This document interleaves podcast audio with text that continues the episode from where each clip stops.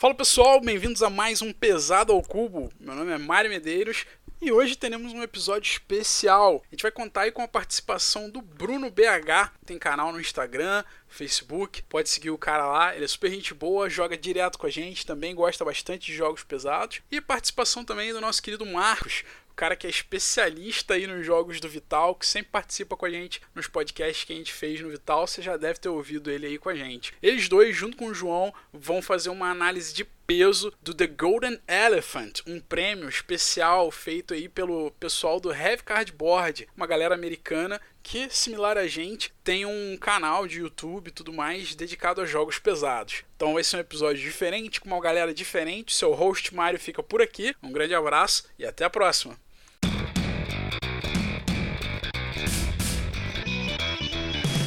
Fala pessoal, estamos aqui no episódio spin-off do Pesado ao Cubo. Vocês estão ouvindo minha voz para introduzir o episódio, não é a voz do Mario. E estou aqui com dois amigos nossos que vocês, um deles vocês já ouviram falar aqui e o outro ainda não. Estamos aí com o Marcos, que costuma vir bastante em jogos do Vital com a gente, né, Marcos? Isso, já vim até aquele episódio bacana que o Vital deu entrevista para vocês, foi bem legal. Entrevistou. E estamos com o BH, que já está devendo há muito tempo de vir gravar episódio aqui com a gente do Área 21. Fala aí, BH. Fala galera, beleza? É isso aí, cara. Acho que apesar de não ter participado ainda, escuto todos os episódios e que bom que tô participando logo desse, porque realmente o assunto é muito bacana.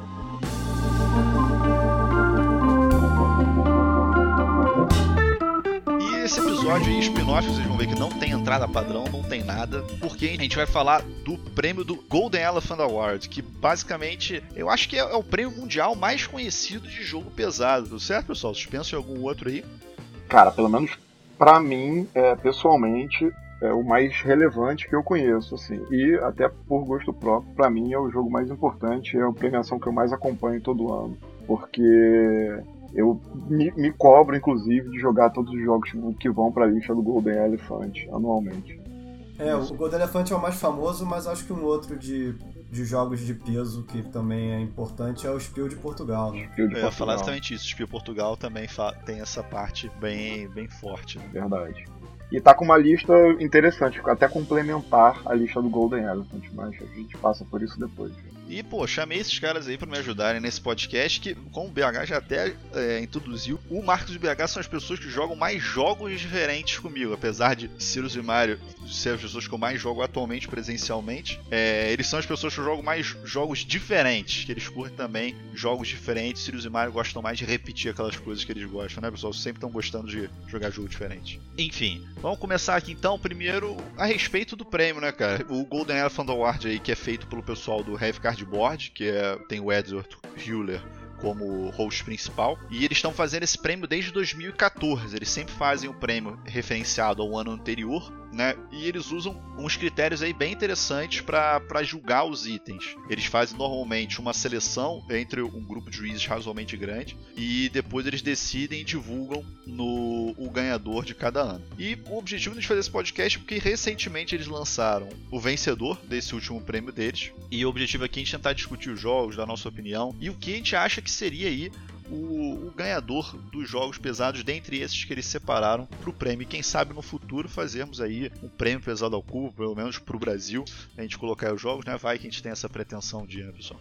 Acho inclusive que o pesado ao cubo vem vem ser o rap cardboard brasileiro. Assim, quando vocês começaram o podcast, foi a primeira associação que eu fiz. E o bacana do, do Golden Elephant, né, desse prêmio ser do rap cardboard, é porque até eu acompanho sempre o canal, né, o rap cardboard, acho que é um dos canais que eu mais acompanho no YouTube. E o que eu acho, sempre achei muito interessante, que me fez começar a acompanhar, até apoiar ele, eu sou um dos apoiadores lá, é que a curadoria do canal é muito bacana, né? Então, assim, os jogos que eles acabam trazendo, os jogos que eles acabam mostrando, é, é, essa curadoria sempre me chamou muito a atenção. E aí, quando vem o Golden Elephant, é que eles, acho que eles conseguem pegar e sintetizar bem o melhor do ano e fazer essa premiação aí, que é bem bacana. E que eu espero aí que o Pesado ao Cubo, em determinado momento, possa replicar isso para Terras Tupiniquins. É, o Pesado ao Cubo já está mostrando jogos pesados para o público, né? Que não tinha ainda um canal dedicado para os jogos mais pesados, os jogos que tomam mais tempo, mais mais planejamento, né? Até como um critério do, do Heavy Cardboard. Ter uma premiação também é uma forma de atrair mais gente. Tomara que isso vá para frente. Então, passando aqui um pouquinho pro pessoal entender o prêmio, quais critérios que eles usam lá. Primeiramente, o que eles colocam é a profundidade de análise e planejamento, né? Tipo, o que eles colocam é quanto tempo você. Não é nem quanto tempo, mas qual número de passos que você teve que tomar em consideração para você chegar naquela decisão que você achou que é certa. Então é, é, meio que aquele negócio que às vezes a gente fala, né? É quão intricado é o teu pensamento em relação às dinâmicas do jogo. Não é, não é um pensamento simples, ah, vou mover aquela peça para lá. Isso é um dos, dos critérios importantes que eles usam. Outro critério que eles utilizam para premiação é a duração do jogo, né? Enfim, quanto geralmente quanto mais pesado o jogo, mais tempo é, ele toma. Se você pegar os 18xx, por exemplo, aí tem o Marcos pode falar melhor, mas acho que tem versões aí que duram 10 ou mais horas. Né? Então, um dos critérios é a duração do jogo, apesar é, de eu achar que isso não necessariamente diz muito se o jogo é bom, se é melhor ou pior do que o outro. Acho que você tem é, até nessa lista, inclusive, você tem jogos com duração um pouco menor. Acho que Pipeline é um deles, a gente vai falar dele. Mas que são tão pesados quanto e, e tão bons quanto os jogos que duram mais tempo. O outro fator aqui do importante é a questão de falta de sorte, é um fator até que eu, que eu acho muito importante, porque se para a decisão ser importante não pode depender de, um, de uma carta que você vai virar ou de um dado que você vai rolar. É, eu acho esse fator sorte importante no jogo, porque traz uma questão de novidade, de adaptação, mas não pode ser isso que vai definir a vitória ou a derrota num, num lance de dado, numa carta, porque você tem que pensar muito na decisão, né? Só torcer para dar certo. Pois é, achei a frase que eles colocaram aqui para sintetizar muito boa. Tipo, ganhar ou perder, em análise última, precisa ser determinada por quem teve as melhores decisões. Qualquer aspecto ao redor do jogo não pode influenciar isso a respeito, igual o Marcos falou, que ele adora a compra de carta num bolinho de sorte, enfim. É, outro critério que eles colocam ali é, eu achei bem interessante, né, para ele colocar no, nos critérios de avaliação do prêmio, e eu particularmente costumo ver isso bastante nos jogos, procurar isso nos jogos, é quão inovador é o mecanismo daquele jogo ou o tema daquele jogo. Eu particularmente penso mais no mecanismo, mas eu diria até no mecanismo aliado ao tema. Então assim, você fazer mais um worker placement padrão, como o Mario e o Sirius gostam de reclamar, alguma coisa nesse sentido, não tem sentido aquele jogo ser premiado como o jogo do ano. Pô, é aquilo que eu falo, os jogos que eu tenho na minha coleção eu guardo por um motivo específico. Tipo, ah não, esse jogo aqui eu acho que tem essa dinâmica específica que é diferente do que o outro jogo. Então, pô, posso dar um exemplo, sei lá, o Clinic. O Clinic que tem diferente, porra, é movimentação, você tem que fazer os trabalhadores, o teu manejo de tempo. Então, acho que isso são coisas que, que realmente é um critério bem importante. Um outro critério é a questão da opacidade das decisões e interação. E isso, para mim, cara, é fundamental no jogo. Assim, quem joga comigo sabe o quanto eu curto é, jogos que promovem uma interação mais direta e principalmente tipos de interação diferentes Aqui nessa lista a gente tem um exemplo que para mim é excepcional, mas enfim, não vamos antecipar aqui a discussão. Mas é basicamente isso, né? Assim, o quanto eles dizem em qual grau as decisões críticas de cada jogador têm, têm impacto na, nas jogadas dos outros, né? na, na, na mesa. E isso eu acho um critério muito bacana deles considerarem, porque, pro meu gosto pessoal, também é um critério bastante importante na hora que eu estou analisando a qualidade de um jogo. O último fator, né, de bota até com finalmente, é a diversão do jogo, né? Eles não por, por mais que o jogo seja pesado e tenha que ter, seja determinístico, né, não vai ter pouca sorte, mas tem que ser divertido é. também. Não adianta você pegar um jogo totalmente determinístico, super estratégico, mas que no fim você olha pro lado e não tá ninguém curtindo o jogo e tal. Então, você e os outros têm que curtir o jogo, tem que se divertir. Então vamos começar aí, pessoal. Começar a passar os jogos que a gente, que a gente, que a gente não, que eles selecionaram aí na lista. A gente tá botando por ordem alfabética, então nenhuma ordem de preferências, pelo menos por enquanto. Pô, na verdade, se vocês me permitem um parênteses, eu, acho bacana a gente entrar na lista do Golden Elephant, a gente dar uma contextualizada nesse ano de 2019 para quem gosta de jogo pesado, cara. Porque assim, para mim, é 2019 para quem gosta de jogo pesado e para quem é flamenguista foi o melhor ano de todos os tempos, tá? Porque assim, é, pro meu gosto pessoal, tá? Essa lista é, eu não mudaria nenhum jogo. Né? Eu, se fosse escolher seis jogos pesados de 2019, eu colocaria exatamente esses seis. Mas se você for parar pra ver, cara, a quantidade de jogo bacana, pesado, que saiu ano passado, e que se a gente for ver outras listas também, por exemplo, o próprio Estúdio Portugal consideram, cara, Maracaibo, é, Crystal Palace, Cooper Island, é, Black Angel, é, a própria reedição do Clinic, Flotilla, Formosa Tea, cara, são jogos que poderiam estar facilmente nessa lista que eu não estranharia, apesar de eu não mudar nenhum jogo aí.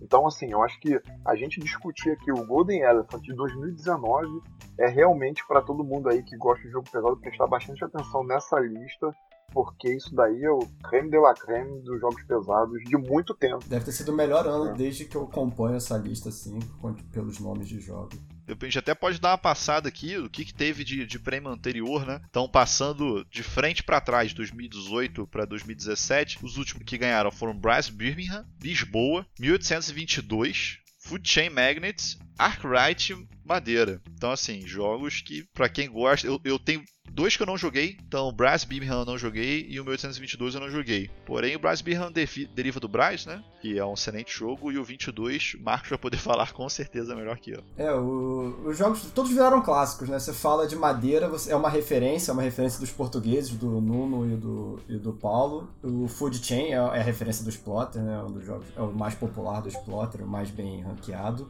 O 1822 é um 18xx do, com o mapa da Inglaterra, com que tem um sistema de duplo leilão muito bacana. E o, o Lisboa e o Braz são, são, bem recentes, o pessoal fala bastante deles. Então, tipo, todos os jogos viraram referência. Acho que é, é a tendência do prêmio, né?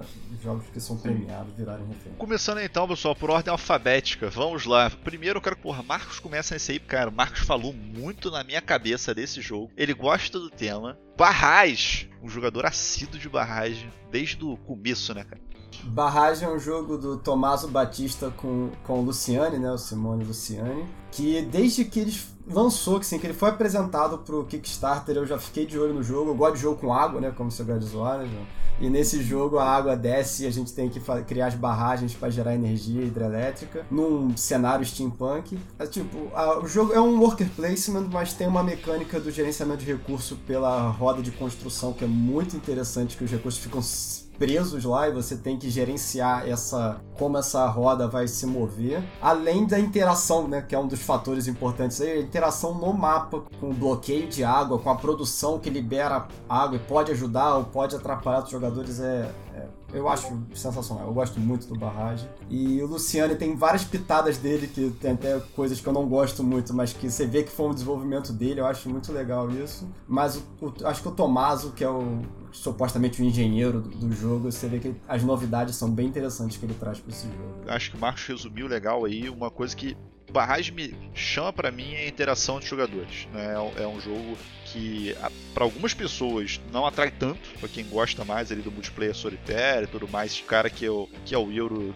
que às vezes o Mario fala do, da cor bege, que gosta de jogar aquela coisa, fazer o seu The Sims, seu SimCity na sua. Barragem não é esse jogo. Barragem é um jogo que realmente você vai ter uma interação forte nos jogadores. Ele tem uma dinâmica aí que a água vai descendo ao longo do mapa e que você vai represando a água nas suas, nas suas barragens, né? Daí vem o nome do jogo e que você vai gerar energia para hidrelétricas e que isso vai te gerar pontos de vitória. Gosto bastante do barragem, na verdade, o que eu preciso ainda, falando aí um pouco de ponto negativo, né? Eu preciso ainda jogar o barragem com expansão, que ele foi inclusive lançado com expansão, né? E o que me incomoda um pouco no barragem, que eu já até conversei isso com o Marcos, que tem mais partidas que eu, é que ele é muito apertado em, algum, em um sentido estratégia inicial no jogo em que ele não vai dar margem para todos os jogadores fazerem todos os tipos de estratégia. Você vai ter que andar a tua estratégia muito de acordo com o jogo dos outros jogadores, e isso vai limitar um pouco a estratégia que você vai fazer. Tem outras questões, né, o poder inicial que você vai ter e outras coisas, mas eu acho, suponho, que com a expansão que adiciona mais opções de jogada, talvez ele abra um pouco o leque e me agrade mais, mas eu acho excelente jogo barragem, quem não jogou e quem gosta principalmente de jogos com interação,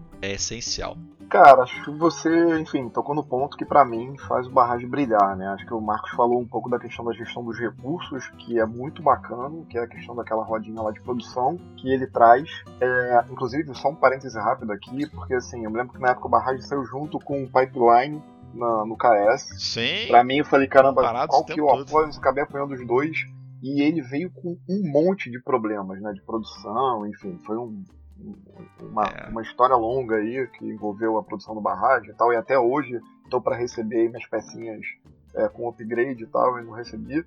É, mas ainda assim, cara, com todos esses problemas, o barragem, assim, ele chegou e ia pra mesa praticamente de 3 em 3 dias aqui em casa, né? A galera vinha e a gente só queria jogar barragem. E vocês tocaram os dois pontos que fazem ele diferente. Assim, ele tem uma pegada um pouco do Brás, né? Que é aquela construção de sistemas. É, uma, uma, rede que pode ser colaborativa. Exatamente. Você tem aquela levantada de bola, se o cara der um mole construir um conduíte ali. Enfim, você pode acabar se utilizando para o seu sistema de uma forma bacana. O, o, ponto que o Marcos trouxe, que é a questão de gestão dos recursos, né, dessa forma na roda de produção, é super bacana, muito interessante. E, cara, essa questão da interação na construção dos sistemas, que tem todo esse desafio de você descobrir a melhor rota, de como é que você constrói a sua rede de represas e tudo mais. E é um jogo de, de represas feito por um engenheiro de represas, né, cara? Não dá pra ter muito erro, não. É, mas, cara, é genial. Assim, Barragem, para mim, realmente é um jogaço. É, recomendo muito quem não jogou conhecer esse jogo, porque, para quem gosta de econômicos, é obra-prima, cara.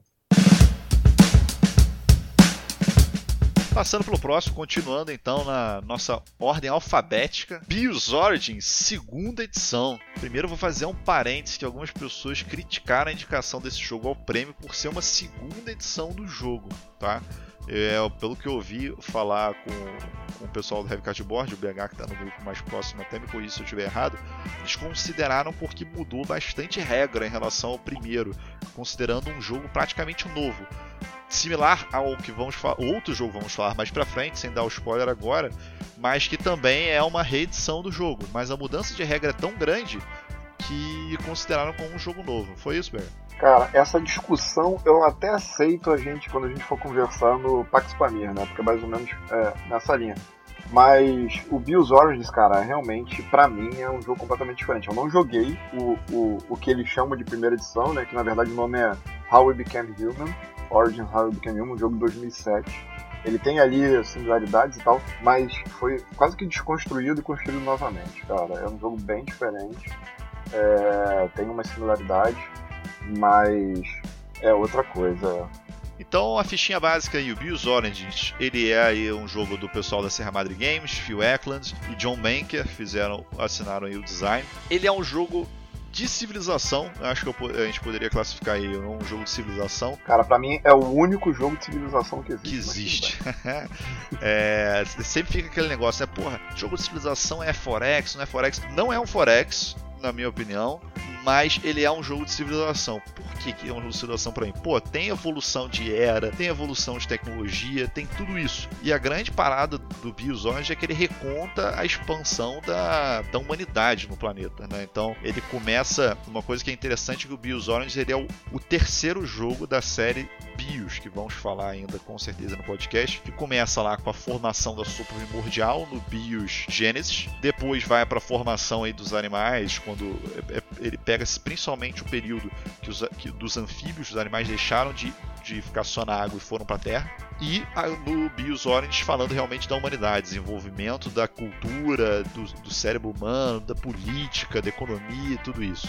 Vou adiantar aqui, minha opinião geral do jogo é um jogo que tem muita coisa e muita coisa bem feita. Ele é realmente um jogo civilização pelo nome, como o BH falou. Tem árvores de tecnologia, tem é, você andar no mapa tipo War, né? Você tem lá o mapa mundi, você vai construindo suas coisas andando no mapa. E é, ele tem uma coisa que eu gosto muito, e isso tem muito nos designs da Serra Madre Games, que é jeitos diferentes de você ganhar, completamente diferente. Tem muito jeito diferente de pontuar, você pode fazer como jogo de civilização, você pode focar em combate, você pode focar em política, você pode focar em religião, você pode fazer o que você quiser, e você tem chance de ganhar o jogo com todos. Acho que o downside em relação ao jogo é o que eu sempre falo de Serra Madre Games e Fueca. O pessoal tem que fazer um curso intensivo de escrever manual, porque, cara, eles criam pelo menos uns 50 termos novos por jogo, né? Fala aí, pessoal, o que vocês acham? Cara, eu, eu tô me controlando para não me empolgar para falar de Bios Origins, assim, porque realmente é o jogo que mais explodiu a minha cabeça.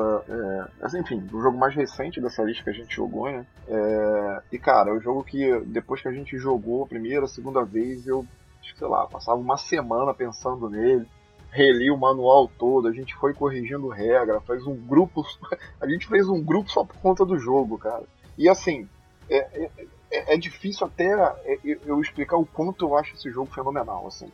É, é, acabei falando a brincadeira, né? Tipo, cara, pra mim é, é talvez o único jogo de civilização.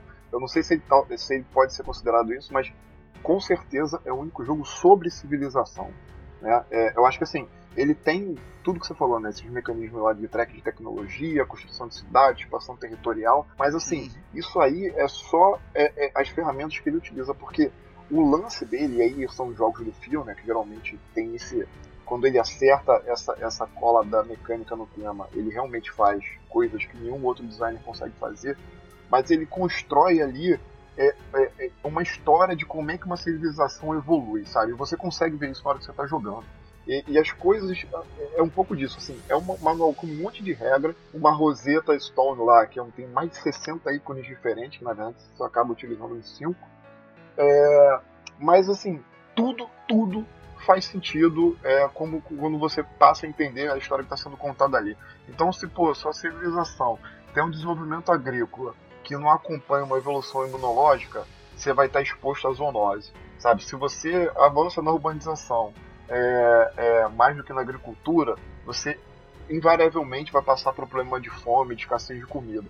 Então, assim, cara, isso não está ali no manual, não está explicadinho que você tem que fazer assim, assim, assado.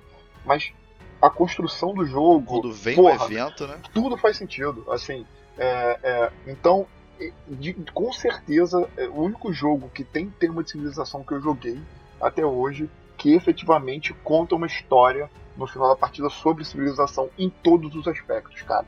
Desde a evolução é, é, das tecnologias e da cultura ali da raça que você está jogando, até, enfim, o triplete lá da política, filosofia, que é uma coisa também que você vai é, é, é gerenciar ali durante uma partida. Cara, Bills Origins para mim realmente que, vocês, o pessoal do clube tem que fazer um programa só para falar dele. O que tornou o jogo para mim genial é, foi depois de conhecer o jogo e ele é intimidante porque você vê Sierra Madre na e Phil Eklund na capa o jogo já dá medo. E aí você abre o jogo ele tem um monte de componentes, tem aquele mapa mundo bonito, tem um mapa do outro lado que não tem nada ainda e um monte de carta, não sei o que. Na hora que você vai jogar o jogo você vê que o jogo é simples de jogar. É tipo, se, se você não tiver que ler o manual, se alguém tiver te, vou te explicar o jogo e vai te explicar que no jogo você escolhe.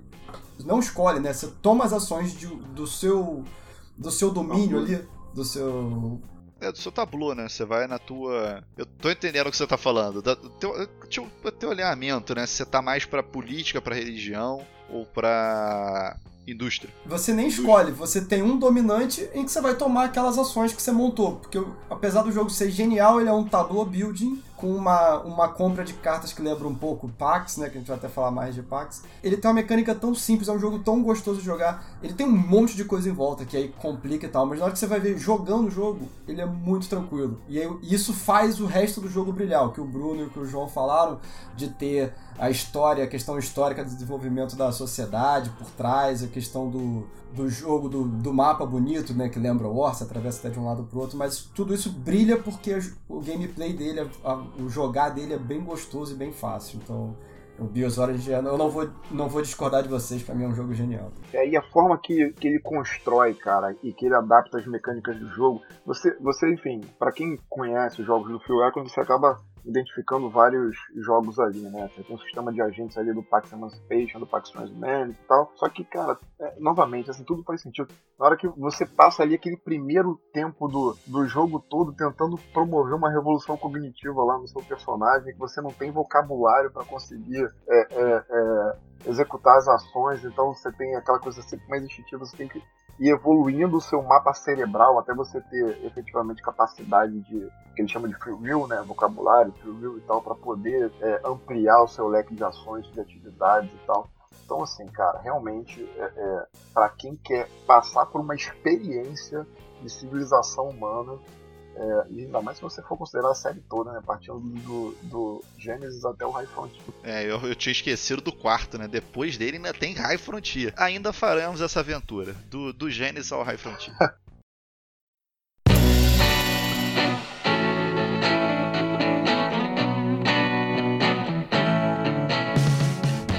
Próximo jogo joguei antes de, de gravar agora. Eu joguei o Chicago City of Big Shoulders. É o Ombrão, né? Só referindo carinhosamente como Ombrão. Primeiro episódio pesado ao cu. Cara, é, foi o último jogo que eu joguei, era o que eu tinha menos vontade de jogar, menos assim, curiosidade de jogar depois de ler um pouco sobre ele.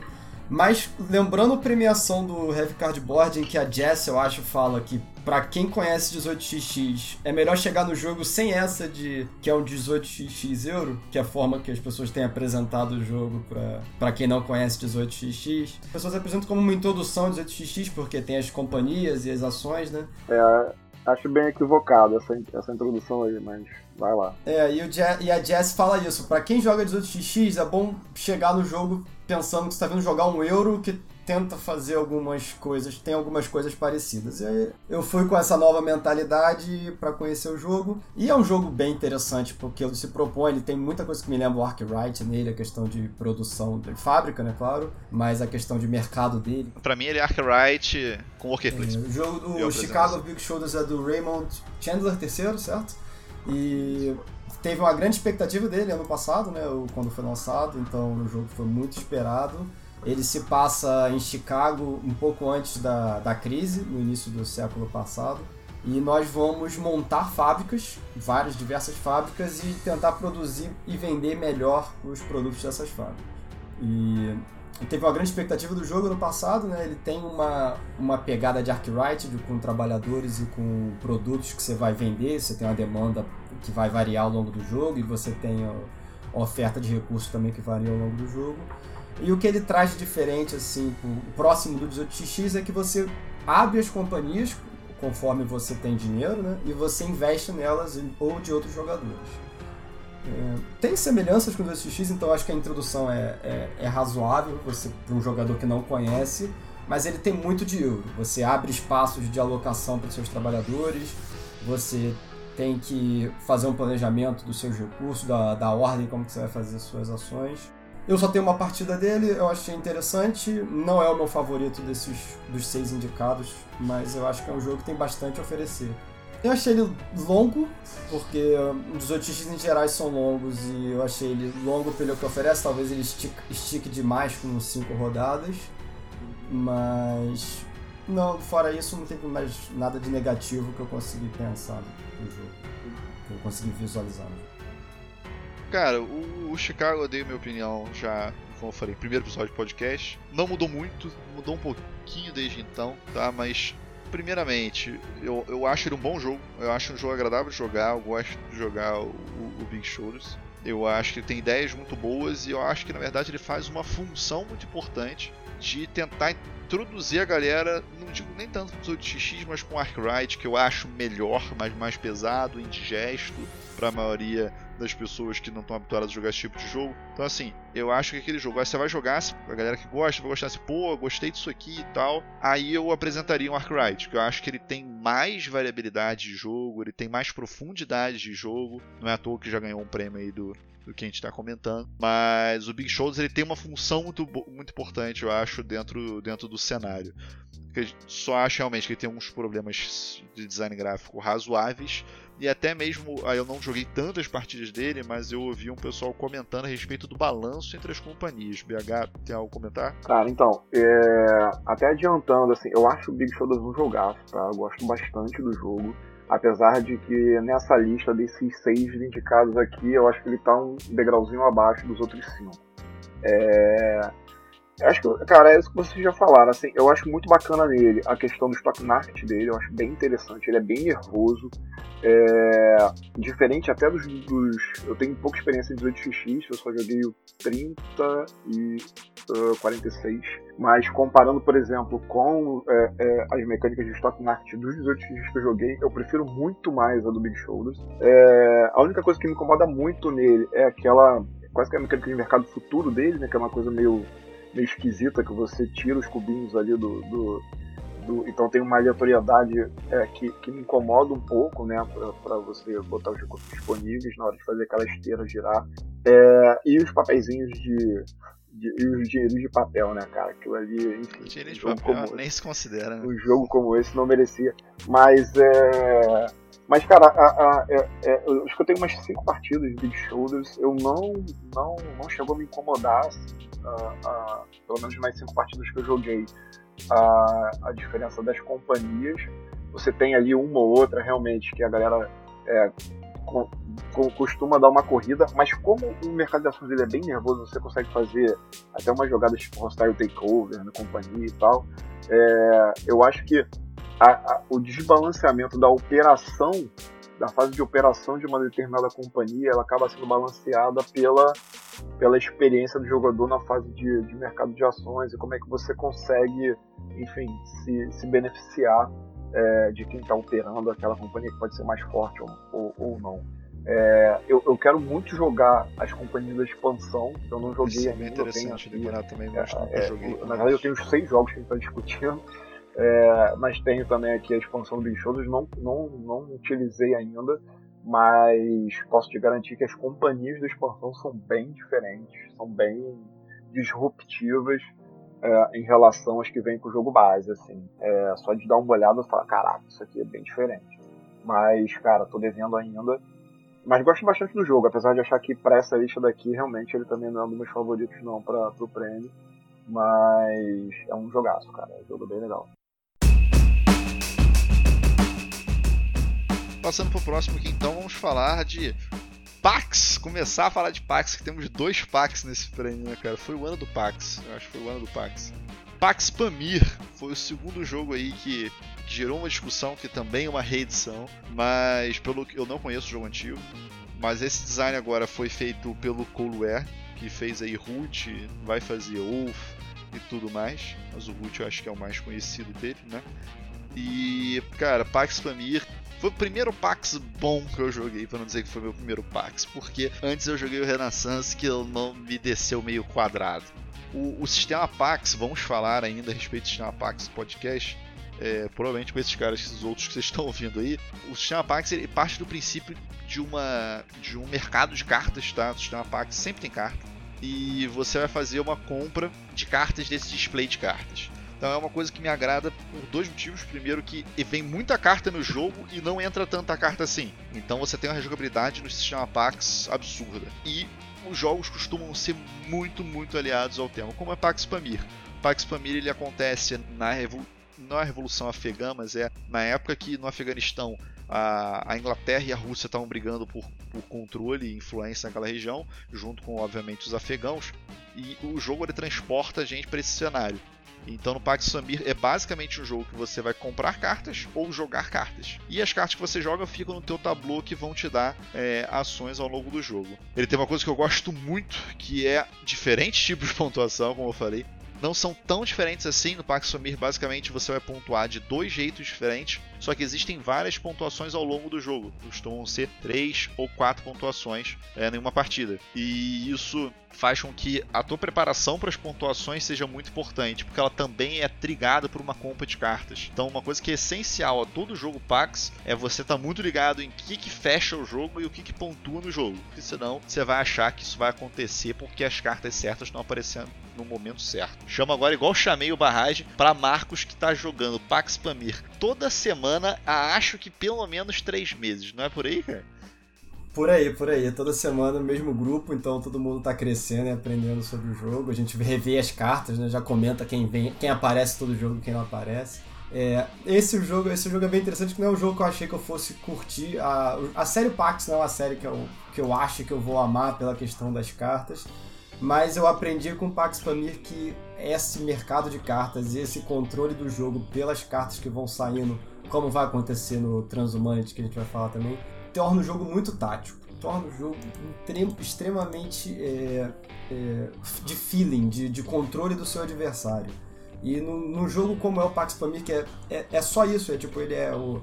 Ele é, acho que é o Pax concentrado, porque ele é um mercado de cartas e um tabuleirinho de sete espaços ali, sete áreas, uma região de sete áreas. Então você está comprando carta e montando tabu e está sempre de olho no seu vizinho, você não quer deixar abertura para ele fechar e pontuar e marcar o jogo. Então é um jogo de marcação e de, e de controle do, do seu oponente muito gostoso, muito interessante. É, é, é, é interessante conhecer as cartas, então acho que isso é uma coisa do, de jogos, mas ele, ele, ele ele tem uma, um sistema bonito de explicar, de mostrar quais são as cartas mais fortes ou mais fracas do, ao longo do jogo. Então, é, funciona se você não decora as cartas, mas você entende já quais são mais fortes e quais não são. E saber controlar os dois critérios de vencer o jogo, que isso também ajuda bastante.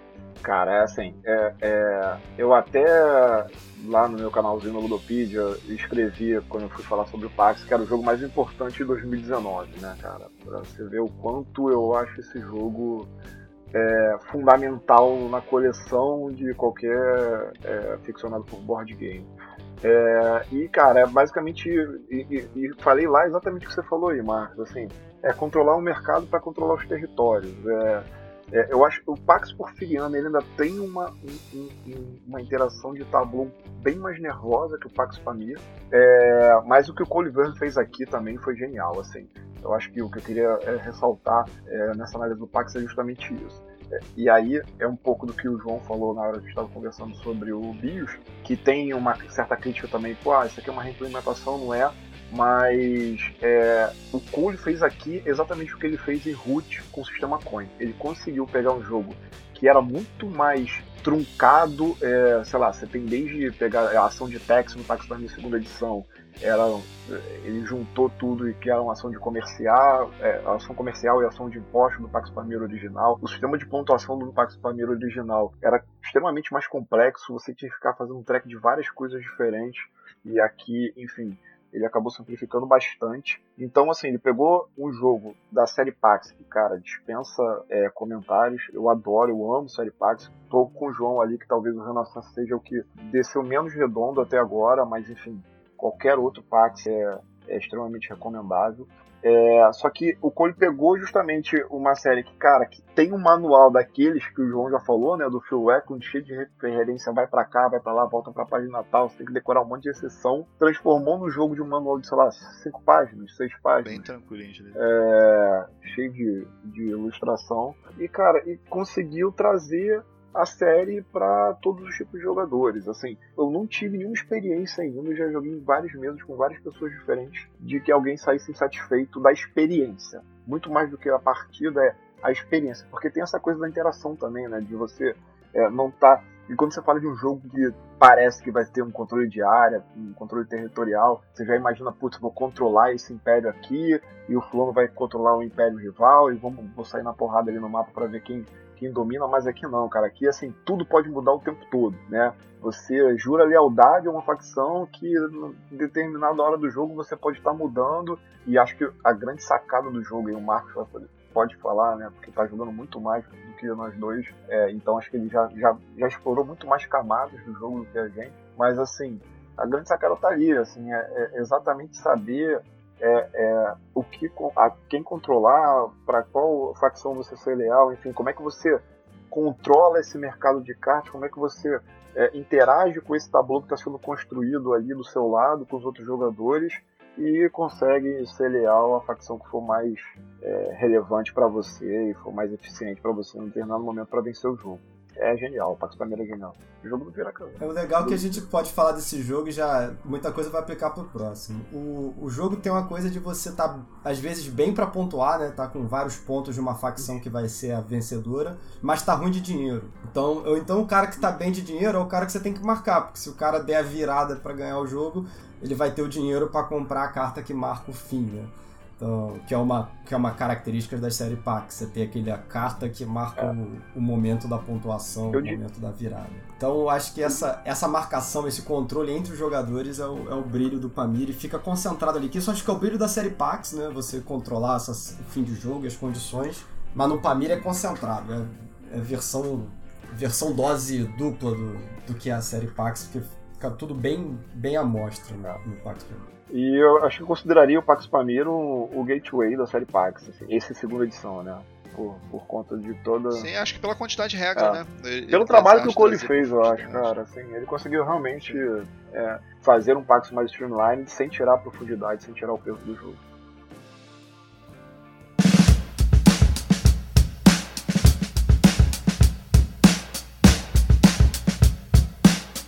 Bom, o próximo jogo que a gente vai fazer aqui é outro da série Pax. É, como o João falou, o ano do Pax, na verdade o ano do Econ, porque Bill Origins é da família Econ também. É o Pax Transhumanity. Na verdade, esse jogo é do Matt Econ, filho do Phil. Cara, assim, eu, eu, eu costumo dividir a série Pax em dois blocos. É, eu acho que tem esse primeiro bloco que começa ali com Porfiriano, Pamiro, Renaissance, que você tem aquela, aquela é, é dinâmica econômica mais tradicional de um mercado fechado, enfim, de você comprar é, as cartinhas ali colocando seu dinheiro na fila, né, para baixar.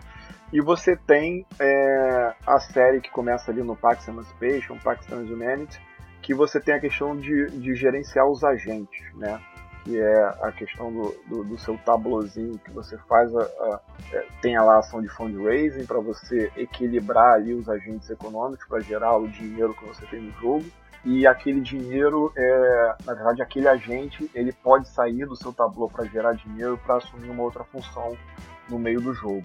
É, então, dinheiro não é só dinheiro, né? É, é um sistema que, que, que dá, uma, dá uma guinada na série Pax, é, o Transhumanity, eu me lembro que eu joguei a primeira vez, acho que foi o João e com o Fábio, e, e na hora que o João explicou, esse cara, fiquei extremamente perdido, é, é, não consegui fazer associação direta ali, principalmente com essa mecânica de gerenciamento né, desses agentes do tabu, e que pareceu super contra, contra-intuitivo, mas que a cada vez que eu ia jogando, cara, o jogo ia se desvendando, e aí acho que o João tem um pouco desse sentimento também, pelo menos a última vez que eu vi ele jogando, ele estava falando um pouco disso, de algo que parecia ser extremamente contra-intuitivo, o jogo fica, ele quase que entra no seu sangue na segunda e terceira partida.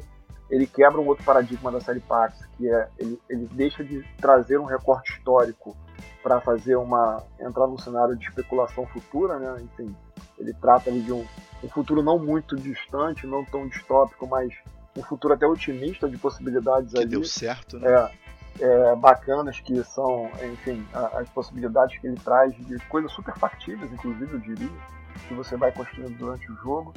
É, mas, cara, assim, é mais um jogaço que eu gosto bastante e que eu diria que para esse bloco da série Pax, né, que, é essa, que tem esse gerenciamento de de tableau e de agentes econômicos pode se tornar ter, ter outra ação, acho que seria o gateway da série Pax desse segundo bloco. Pax Strangement eu acho interessante no esquema que acho que é um pouco você falou. Ele tá no mesmo sistema, ele tem semelhanças né, em relação ao Pamir, em relação ao mercado de cartas e tudo mais. Você tem ali, apesar de ser um mercado muito maior do que o, o Pamir, você tem um display de cartas grandes. Só que, cara, é um jogo completamente diferente. O pensamento é diferente e é um jogo, inclusive, eu, eu considero ele mais complexo que o Pamir, por aquilo que o BH falou. Diferente do Pamir, você não consegue visualizar o que você precisa fazer para ganhar o jogo. Assim, eu acabei de explicar a regra. Nos jogos mais tranquilos você vai falar, não, cara, pra eu, pra eu, fazer, pra eu ganhar o jogo eu preciso fazer isso. Eu vou ter vários passos para chegar até lá, mas eu preciso fazer isso. No Pax Strangemente, primeira partida, você não tem noção do que você vai fazer para ganhar. Até porque são sete condições diferentes de vitória, pelo que eu me lembro. Então, o, uma coisa que eu recomendo o pessoal que tá jogando primeiro, as últimas partidas que eu joguei até com o pessoal aí no nosso Discord, eu falei, cara, vocês podem não ter entendido bem o fluxo, não tá na cabeça como é que vai acontecer agora, da primeira vez que vocês estão jogando, mas fico olhando o tempo todo como é que ganha o jogo, porque uhum. isso faz muita diferença, principalmente até para jogar entre jogadores experientes, jogadores que não tenham jogado o jogo. Isso ele tem uma curva de aprendizado, como o BH falou, bem, bem esquisita, mas é um jogo que, cara, é, a, a, temática me agrada muito, o, o, jeito que foi feito me agrada muito. Acho que tudo, tudo no Pax Strangemente funciona de maneira que tem que funcionar dentro do tema, bem no estilo fiel com o que a gente já conversou. E Marcos, fala pra mim, o que, que você acha aí do Transhumanity? Eu sei que você tem uma opinião um pouco menos empolgante do que a nossa a respeito dele. Eu não sou tão empolgado com o Transhumanity quanto eu sou com o Pax Pamir. É, eu tenho menos partidas, né? Eu joguei o Transhumanity uma vez que você apresentou o jogo. Mas eu, eu acho que tipo, ele, ele, é um jogo maior. Eu não vou falar melhor, porque sem dúvida ele é maior no sentido de complexidade, de profundidade do que um Pax Pamir. Ele tem a questão do mercado de cartas que é diferente, né? O Bruno diferenciou a série ali entre o, o, o Pamir e o Emancipation e o Transumante. Mas ele também, além de ter essa a questão do mercado diferente, as cartas têm as suas funções específicas, como nos outros packs, mas o jogo em si roda pela administração do seu capital, né, que é a diferença, que é uma das mudanças e das administrações dos seus das suas condições de fim de jogo, que tem o display, que também você tem que observar o, o display como está e quem está tomando vantagem disso, como você pode tomar vantagem disso e fazer o seu timing de jogo. É, vocês estão vendo, eu tô falando só de coisas que eu acho super interessantes no jogo, então tipo, tenho, não tem dúvida nenhuma que o jogo é fantástico, entendeu? Tipo, timing de jogo, como se aproveitar da situação, como mudar a situação porque você não está se aproveitando e alguém está tomando vantagem, então é só coisas fantásticas de jogo. É, o que para mim ele estaria um pouco abaixo do Pamir é que, tipo, ele, o Pamir é mais, é, como o Bruno falou, o Pamir é acessível, é a introdução ao Pax. Então ele tem tudo concentrado da série. O Pax Transumante ele vai ter a, vai ser aquela experiência mais próximo de um completo, assim. Você tem várias condições de fim de jogo. Você tem que estar tá observando os outros jogadores, como, no, como em qualquer PAX, mas também tem que estar tá entendendo como que você vai se aproveitar do regime do jogo estar tá em globalização e que aí você vai querer ter mais cientistas ou mais mercado. Então, você vê que tem mais, tem mais é, gordura no jogo, né? Tem mais, tem mais substância. Mas é, eu, eu acho um jogão. Eu acho o Pax Humanos foi o primeiro Pax que eu joguei, foi quando eu descobri que a, tinha, tinha, tinha, muito material na série. E o, o, tema eu não vou falar o quanto eu gosto, porque eu, eu, nem entendo metade do tema. Eu sei que tem muito assunto bacana ali, é uma coisa futurística, de, de humanidade, de desenvolvimento de sociedade, que é interessantíssimo. Então. Não, ainda tem aquela mecânica das esferas, né? Que é, é uma outra inovação na série. No Emancipation, na verdade, e o Emancipation, cara, é bem mais complexo que o Transhumanity. Mas. Que, que, que é mais barato, que é, é mais é, caro. Esse, esse é legal jogar presencial, cara. Mas assim, que é a questão das esferas, né? Que você, pô, você trabalha no primeiro mundo, no mundo, no, no mundo em desenvolvimento, as diferenças estão ali, né, da questão do subsídio de trabalho, do que, que é mais, de onde tem mais barreira, de onde o trabalho é mais subsidiado, o que é mais barato, o que é mais caro. Então, assim, eu acho que eu concordo com você, obviamente, que o Pamir é muito mais, e eu diria novamente, o Pamir do Cole Verde. Essa é segunda edição que foi exatamente o trabalho que o Cole fez em cima do, do jogo. Ele é muito mais acessível, obviamente, mas, cara, você precisa jogar a segunda vez, Marcão. A segunda e a terceira, você vai ver que o jogo muda, cara. O jogo muda. Essa sensação que você teve de do jogo ser contra-intuitivo, ela é extremamente normal. Falta de controle, ela é extremamente normal na primeira partida. É, mas o jogo muda radicalmente da segunda partida em diante. Você precisa jogar pelo menos mais duas vezes para você dar uma dívida ali, que eu tenho certeza que a sua opinião vai mudar um pouco.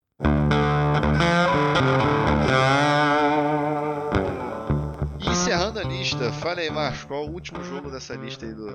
O último jogo da lista é o Pipeline. É o primeiro jogo do Ryan Courtney. É o primeiro jogo próprio da editora que publicou, da Capstone Games.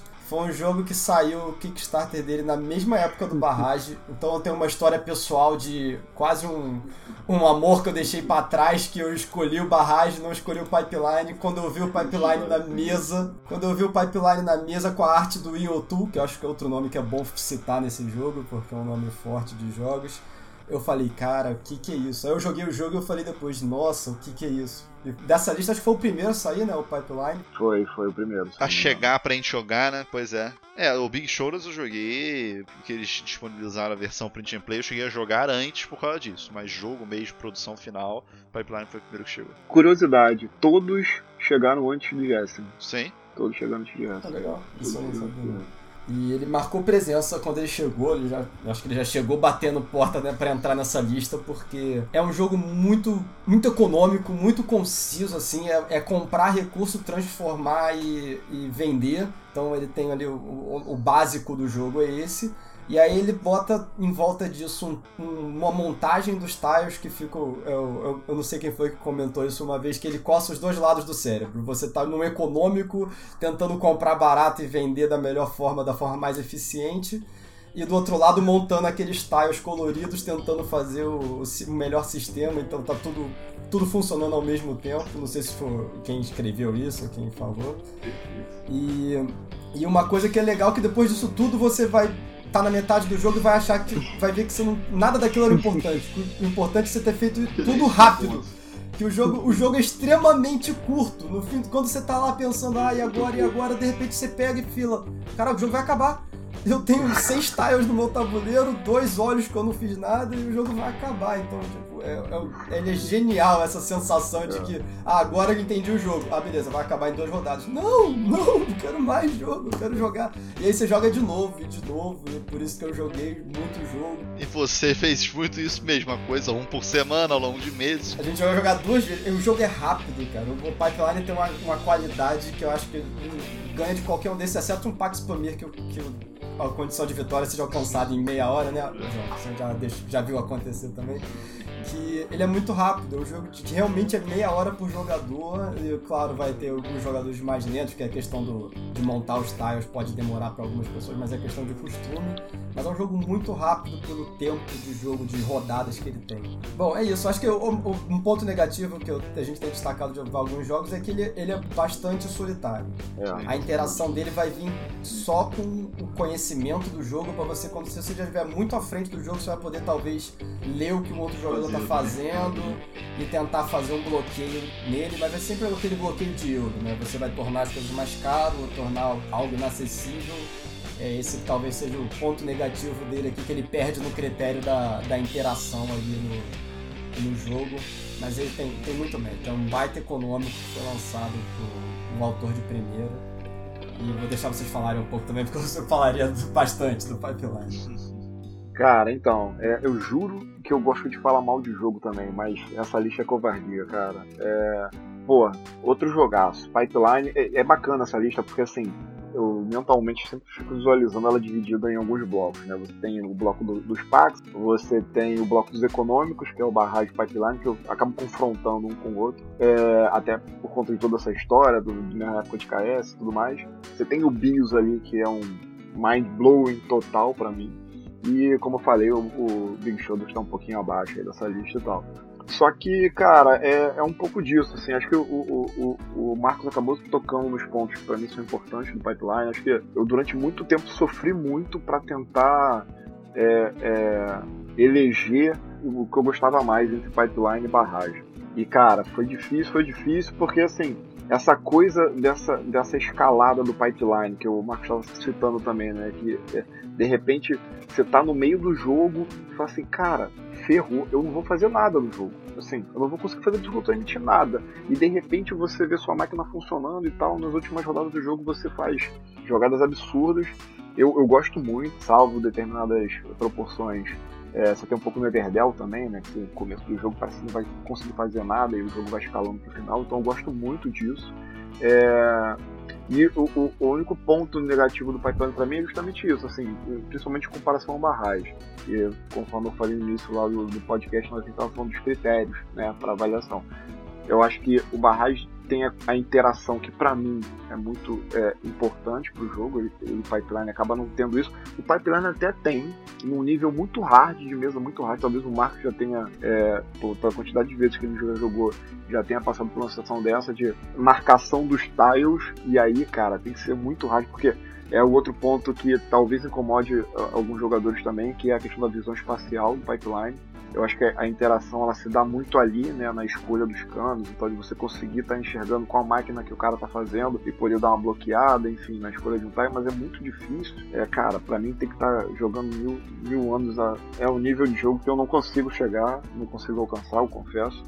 É um nível de jogo outro. É, cara, então assim, é, eu acho que essa diferença acaba, talvez eu puxe um pouco mais pro barragem do que pro pipeline, mas assim, pô, é no detalhe, cara. É, é ali no. E vão deixa eu entender quais são os critérios de um jogo bom para mim para poder decidir entre um e o outro. Mas é outro jogaço, outro baita econômico. Isso aí, cara. O, eu tive a experiência de jogar o pipeline antes do barragem. E eu demorei um pouquinho mais pra jogar o barragem. O barragem, a primeira vez que eu joguei foi foi digital e eles sempre foram muito comparados, né? Acho que inclusive a gente está aqui comparando, não é à toa, no lançamento simultâneo dos dois. Acho que o Pipeline, o, o que brilha nele, assim, acho que são públicos diferentes, incrível pareça, né? Até porque a gente vê aqui um pouco a divisão do que vocês gostam e vou dar a minha opinião. Entre os dois, eu prefiro Pipeline por meu estilo de jogo. Eu prefiro o jogo que vai ser, porra, mais econômico mesmo, tal, aquela coisa que mesmo que seja um pouco solitário, é, ele me faz um tipo de pensamento que eu gosto muito mais. E acho que o Pipeline brilha, não vou me repetir muito o que vocês falaram, é a questão de do ele dura o tempo que ele precisa durar.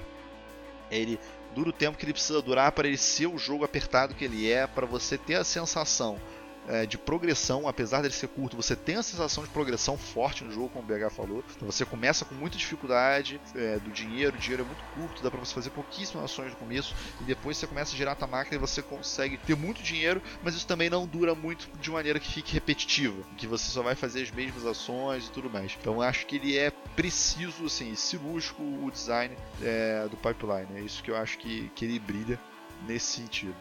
É, realmente tem essa dificuldade da visão espacial, algumas pessoas vão ter essa dificuldade, que é um jogo que precisa você realmente visualizar ali os canos que você vai construindo a tua pipeline, né? Então algumas pessoas vão ter um conto a respeito disso.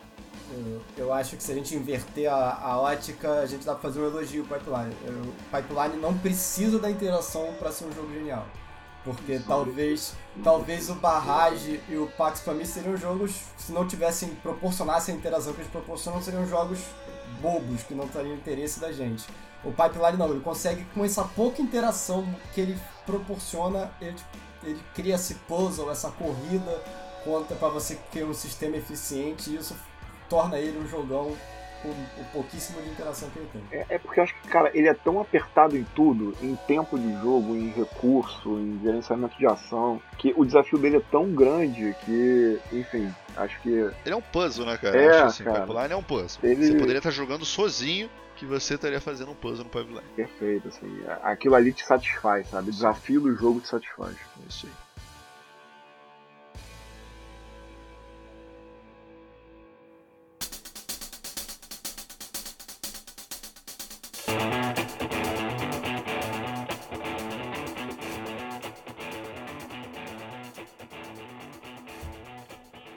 Isso aí, pessoal. Chegamos a comentar todos é, as nossas opiniões aí a princípio de, dos jogos em geral. Falamos um pouquinho de qual a ideia de cada um.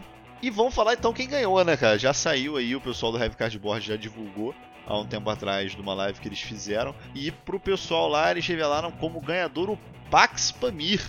Me digam aí o que vocês pensam disso, quem vocês acham que deveria ganhar dessa lista. E aproveitando, convido aí o nosso ouvinte para dizer quais desses jogos vocês jogaram vocês acham que deveria ter ganhado. Bom, vou começar aqui, cara. Pra mim, eu não sei se eu vou conseguir ser conclusivo. Novamente, comentar essa lista, acho que é, é, é um prazer enorme. Pô, fico muito feliz de ter sido convidado para esse programa, porque realmente são jogos que eu gosto bastante, mas também é um desafio, porque, cara, é difícil. É bem difícil escolher um. Eu só sei que Big Show não seria.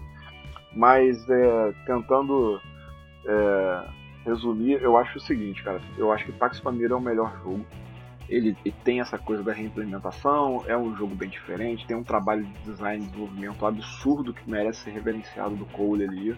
Não, não canso de dizer isso.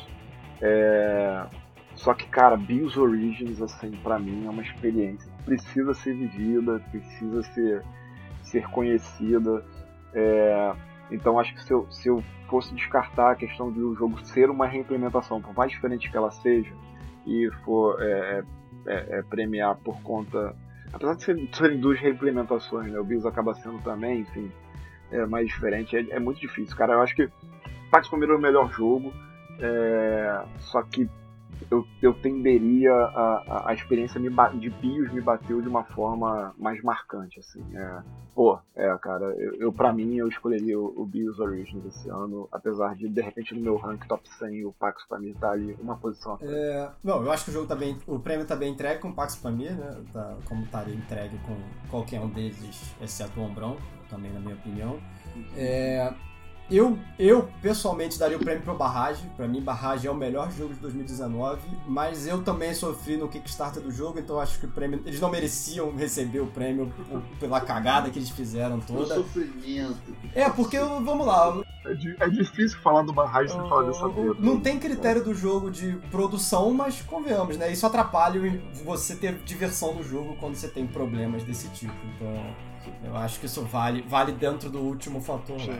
Mas eu acho um jogão, acho que é um tipo de gameplay, é, é fantástico o jogo. O Pipeline eu não achava que iria ganhar, ele que merecia ganhar frente aos outros, assim, pela questão de, de complexidade, é o que a gente discutiu. O jogo é na medida, mas eu acho que ele fica. Essa medida ainda fica um pouco abaixo do que o Pax pra mim proporciona, do, do conteúdo que o Transhumante, que o Bios tem. Então eu acho que ele, ele acaba. Ele tava correndo por fora, já era um baita. Era muito legal ver o nome do jogo ali, porque foi um grande jogo de 2019. Então eu acho que assim, Pax pra mim tá bem entregue.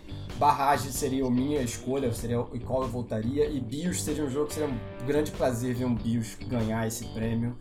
Foi, foi outro jogaço, assim. O também poderia ganhar. Então, é, não com- eu, dei o meu, eu dei o meu voto pra, de- pra deixar claro, mas eu acho que estaria bem entregue qualquer um. Tá, acabou, cara. Cada um vai votar em um, vai dar tudo certo. Tem problema. Por isso que esses prêmios, quando a gente for fazer num futuro próximo, se tudo der certo, tem que juntar bastante gente pra gente tentar chegar no consenso. Não tem jeito, é difícil mesmo. É, eu concordo com vocês, que Pax Família é bem dado. Apesar de que se eu colocasse com o BH dividido em blocos, no bloco elegante, Pax Família e Pipeline, pra mim, o Pipeline é mais prazeroso. Apesar de eu achar que Pax Família é um puta jogo e adoro jogar ele. Inquisito, inovação, é, de coisas novas, profundidade, tentando usar os critérios que o pessoal usou, é, eu tenho muita dificuldade entre escolher entre o Pax Transhumanity e o Bios Origins, tá? Mas dentro do, do cenário, acho que o voto iria pro Pax Transhumanity. Porque, cara, ele consegue agregar tudo para mim e que, eu, que me agrada no jogo e dentro de novidades de um sistema já existente, como eu falei que é o Pax. Então ele mantém a questão do mercado no Pax, consegue fazer isso com maior profundidade, com a questão das esferas, o manejo do dinheiro no, no eu acho genial. Ele é realmente, para vocês terem uma noção, a gente com certeza vai falar dele em maneira específica, mas os seus cubinhos que são o dinheiro são os mesmos cubos que são os trabalhadores, que são os mesmos cubos que são as patentes. Então esse aperto do jogo de para onde você vai jogar teu cubo, em que momento você vai jogar, além de que você tem que estar com todas as condições de vitória na cabeça e na mão para você conseguir comandar o jogo, eu acho que ele tem uma complexidade e de uma boa execução ímpar. Realmente, é, meu voto ficaria aí para Pax Strange e teríamos aí um empate no nosso pequeno grupo aqui entre então Bios Orange, Strange Humanity e Barrage. Só para deixar seu coração mais confuso e defender o meu voto no Bios, esse sistema econômico do Transhumanity é praticamente o mesmo do Bios. É, é parecido, é bem parecido. Eu concordo com você. Eu vou te, vou te falar que o meu voto sai do BIOS pro Transhumanity pelo simples fato de duração de jogo, eu acho. Ele é mais palatável, cara. Ele é mais, é, assim, mais O Transhumanity, ele, ele não é simples, não vou simplista não com uma maneira ruim, mas não simplista como o Pamir, mas não é magnânimo como o Origins. O Origins, ele é uma experiência, Sim. o que você falou ele vai você vai ter aquelas pessoas que você vai ter que sentar e tudo mais explicar e tem um detalhe que me faz preferir o Transhumanity que o Orange, os eventos. Os eventos no Orange, é, eles são muito parecidos com o Megafauna, que também vamos falar a respeito em detalhes, mas os eventos são aquelas coisas, você sabe os eventos que vão acontecer, você tem como se preparar para eles. Porém, isso me agrada mais jogos que eles não têm, que eu tenho mais controle do jogo. Não que me desagrade no jogo. E eu acho que desagrada para um certo grupo de pessoas também. Por isso que eu acho que o, o Transhumanity ganha meu voto, além da questão de tempo de jogo e, enfim, acho que de quantidade de regra, né? É compreensível. É isso aí, pessoal. Encerramos aí nossa avaliação do, da listazinha do Golden Elephant Award relativos aos jogos de 2019. Quero agradecer mais uma vez é, a presença aí do BH e do Marcos aí no nosso podcast, que venham muito mais vezes falar de muito mais jogos, e sempre bom aí estar conversando com vocês. Obrigado, João. Obrigado pelo convite. Acho que vale a pena comentar alguns nomes que ficaram de fora, né? Já que o, o Bruno falou que esse foi um ano incrível. Teve o Crystal Palace, que muita gente adora, né? Eu, eu gostei, eu joguei, gostei, mas não achei não achei que faria essa lista. Cooper Island eu não joguei. E teve um 18xx que saiu esse ano, saiu pouco falado, mas foi bem lançado, que não é comum 18xx, às vezes o jogo fica perdido no print and play, que foi o 1882, que quase entrou na lista, que é um jogaço, vale muito a pena conhecer. É, a aula Board Games lançou, eu tava com frete grátis, então vou ter alguns no Brasil eventualmente, de repente dá pra fazer uma mesa para jogar com achando por aí, porque é um jogão, vale muito a pena. Isso aí, valeu. É, bom, obrigado pelo convite aí também. Cara, pra, como já disse, é um prazer estar participando desse episódio, super bacana. Acho que não tem mídia melhor aqui no Brasil para estar falando dessa lista aqui, pesado ao cubo. É, como o Marcos falou agora, muito jogo legal ficou de fora. Esses que ele citou, eu acrescentaria aí o Formosa T, que é um jogaço de gerenciamento lá de chás, que é bem diferentezinho e tal, bem bacana. E o Flotila, que é um joguinho que mora no meu coração também. Ele ser um pouquinho menos pesado que os outros. É, e, e, passar bem desapercebido dessa lista, principalmente com Cooper Island, que é um bom jogo com Crystal Palace, mas é um joguinho que eu me amarro bastante também, que é bem bacana de conhecer e que veio nesse ano de 2019. É isso aí. É isso aí, pessoal, e foi mais um episódio. Então segue a gente lá no Instagram do Pesado ao Cubo também, o Light ao Cubo, que o Ciro está comandando lá, os jogos mais de entrada. Entra no nosso Discord para jogar com a gente ou combinar uma joga com a galera. A gente está com mais de 50 pessoas lá no canal Discord marcando o jogo quase todo dia. Segue a gente no YouTube também com dicas de regra, dicas estratégicas de jogos falando um pouco de alguns jogos que a gente jogou recentemente. Não esqueça também de seguir aí o BH da área 42, perfil lá no Instagram, também faz alguns textos na Ludopédia, um conteúdo bem legal aí a respeito de jogos mais obscuros, por isso aí, área 42. É isso aí, pessoal, o Cubo fica por aqui. Até a próxima, pessoal.